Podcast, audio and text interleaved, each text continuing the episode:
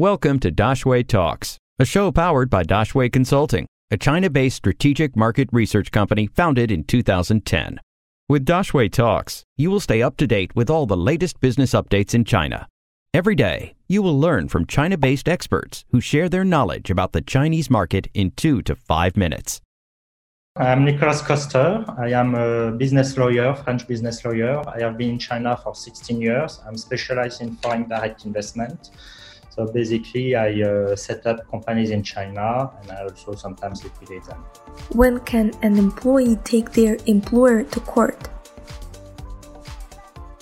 Uh, most of the time we like to negotiate. So I mean, if you go to the court, it's because you get laid off. Okay, if uh, or, or, because you don't get paid uh, every month, and uh, this is criminal to not pay uh, an employee in China. Okay, so 90% of the Chinese employee I will say, we'll go to the Labor Commission. It's not the court. First, we go to Labor Commission, and after, if uh, the party are not happy, we can go to see a true judge of the court. Okay, so the first step is Labor Commission. Um, that's the main reason for me. What is the role of employee handbooks? The employee handbook uh, is a very important document. Uh, first, this is compulsory according to Chinese labor law to have an employee handbook. Okay, so the employee handbook will define all the rules of the companies, all the rules inside of the companies to apply to the, the company and to the employees. Okay, so for example, the, the working time, uh, for example, uh, holidays, for example, sick leaves, everything related to the rules inside the company should be defined in the employee handbook. And today, uh, employee handbook is also very important for cybersecurity, personal data, such kind of things. Um, so basically, if you want your employee handbook to be implemented, uh, and you already have employee in the company, it's compulsory in most of the cities to uh, notify the project of the employee handbook to the employees and to ask their opinion about the employee handbook. If you don't do that, if you cannot prove that you did that, you ask the opinion of the employee, then the employee handbook will not implement it. Um, that's why most of the time when we set up a company in China, we set up the company one day after we, we draft the employee handbook and after we hire employees because like that we don't need to ask for the opinion of the employees. What are the main reasons for labor disputes in China? Uh, the main reason for labor dispute is uh, when uh, the, the, company wants to lay off uh, employees. I mean, this is very uh, current. This is more and more current uh, according to the, the, actual economic situation. Um, this is the main reason.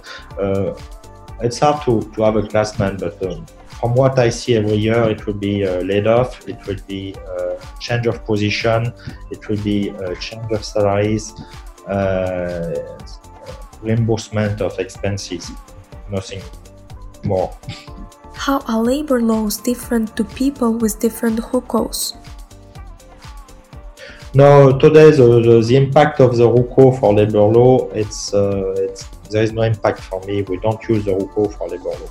What are the taxes on labor in China? Well, taxes on labor in China is quite expensive. Uh, if you compare to Europe, I mean, the, the, the, for high income, uh, taxes in China, income tax in China are very expensive. Uh, this is by range, so it, goes from zero to uh, to 45 percent. Uh, it's possible to deduct uh, some uh, some some spending like child expense, such kind of things. but it's very very easy to arrive to 45% when we got high income, it's very expensive. Are labor laws different from one provinces to another? Um, the national you have national law, labor contract law, and uh, labor um, labor law, which is two national laws.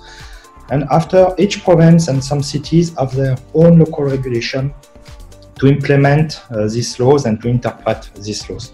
So you have a different small practice, not big difference, but sometimes you have small different practice. For example, uh, for the um, for the minimum compensation for non-competition in Shanghai, we say you need to pay at least 20%, and in other cities it could be 50%. Who should pay personal taxes, the employee or the employer?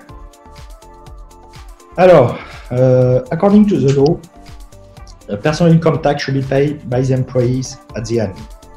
But the Chinese law said that the employer is co-liable to pay the income tax from the employee. And if he pays them and the, empl- and the employee didn't pay for it, then he can ask the employee to pay him back uh, the personal income tax. So that's why in most of the case, we strongly advise uh, the companies to uh, withdraw uh, personal income tax from the salaries of the employees and to pay directly uh, to the tax office because if they don't pay, the tax office will not bother themselves to go to see the employees, they will go to see the company at first. Any questions? We will find an expert to answer them. Drop your questions in the comments or send us an email dx at daxueconsulting.com.